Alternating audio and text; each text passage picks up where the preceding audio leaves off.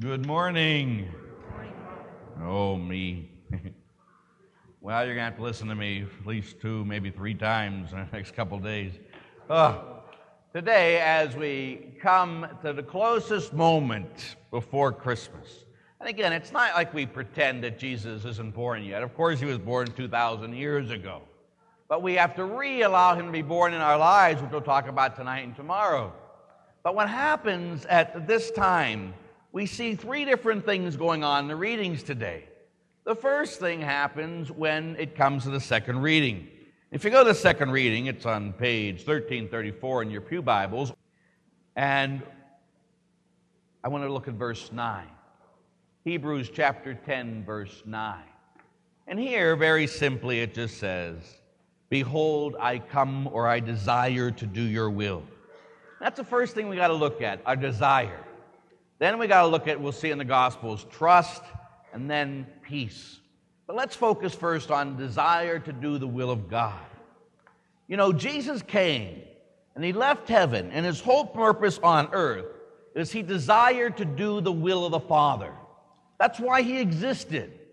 You know, in, in the other John's gospel, he proclaims that the world must know that I love the Father and that I do everything for him. Mary proclaims, we hear earlier, that she, before the gospel here today, right before it, she says, Fiat, let it be done to me. I only want your will. That's all I want, is your will in my life. And so too must it happen with us. Is the desire of our hearts for Christmas, the desire of our hearts for Advent, the desire of our heart every day of our lives, no matter where we are, what we are, what we do, is we got a desire to do God's will. You know, and I don't know, it's just because I've been talking to people, and, you know, I sit there and I had the Christmas Mass with the kids at prep, and, you know, we talked about all the different things we need to be doing and going, and I just think that most of us are Christians or followers of Christ culturally, that there isn't the true desire in my everyday life just to, to do God's will. This is why I exist. Can we say that the reason I exist is to do the will of the God, the Father? Whatever you want, God. Every morning when I wake up, what do you want of me, God? Whatever you want, I will do, God. And have that desire as Mary did. Have the desire as Jesus did. Have the desire as the apostles did. Have the desire as the saints did. The reason I exist is to do the will of the Father. If we don't have that desire, we're just going through the motions, huh? We're not on fire yet. We haven't surrendered yet. We haven't become a slave yet. We haven't become a servant yet. We haven't become a disciple yet. I'm still a cultural Christian.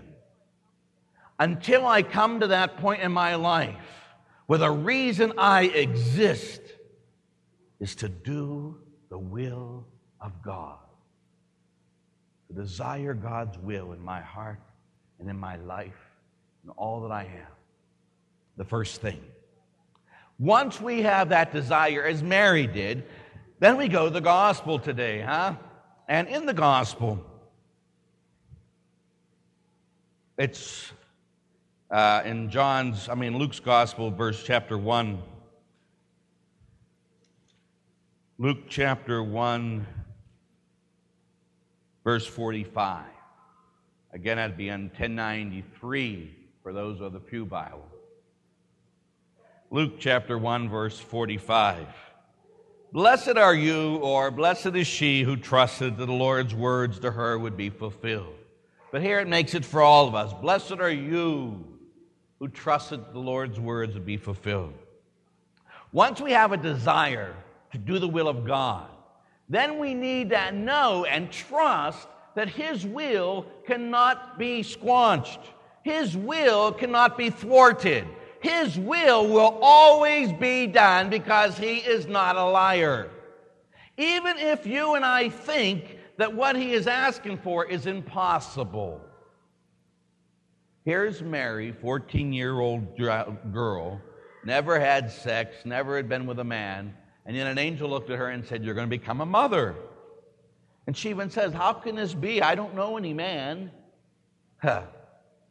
God can do anything. And Elizabeth, your cousin, she's old. She's been barren all her life. Guess what? She's going to have a baby. What? Why? Because nothing is impossible with God. And it's right there in earlier in verse, huh? Verse 37, you go back, for nothing is impossible for God. We gotta, if we seek God's will in my life, I desire that. If that's my core desire, then I gotta trust that His desire will be fulfilled. This desire to do His will will happen.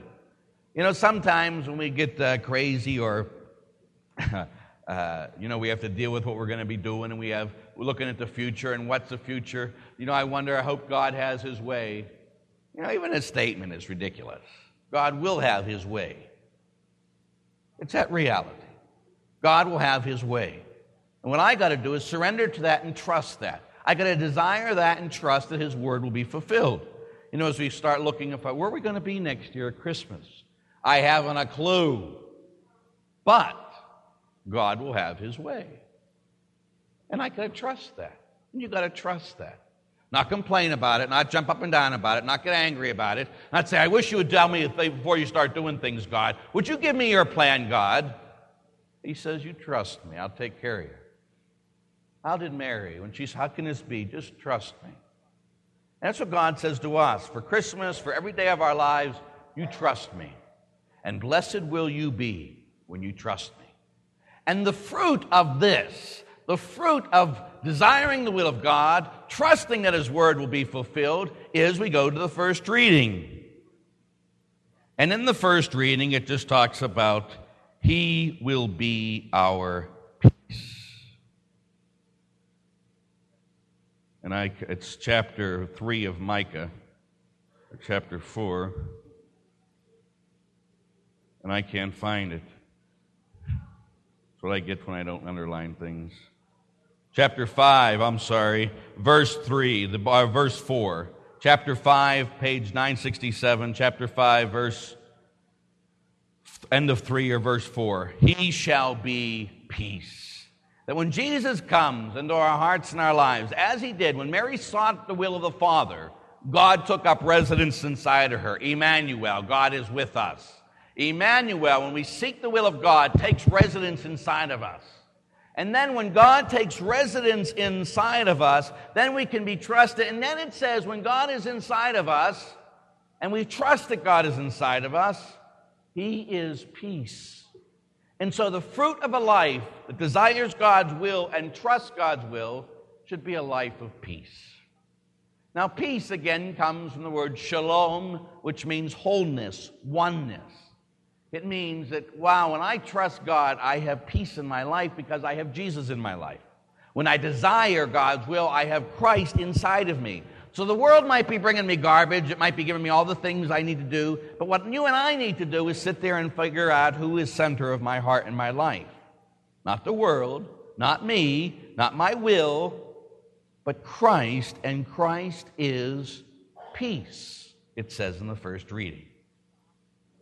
He desires and He wants and He expects and He gives us His peace because He gives us Himself.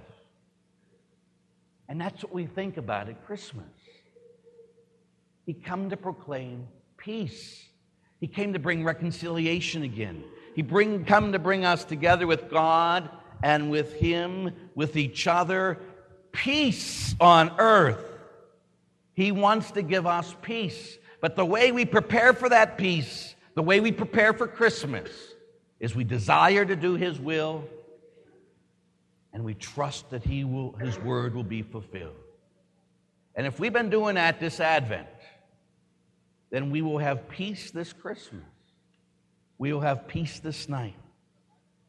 Now, if you look in your heart of hearts right now and you sit there and say to me, Father, I don't have peace. Hmm. Well, then you know what you got to do. Ask for the desire to do God's will, the desire to do God's will above all things.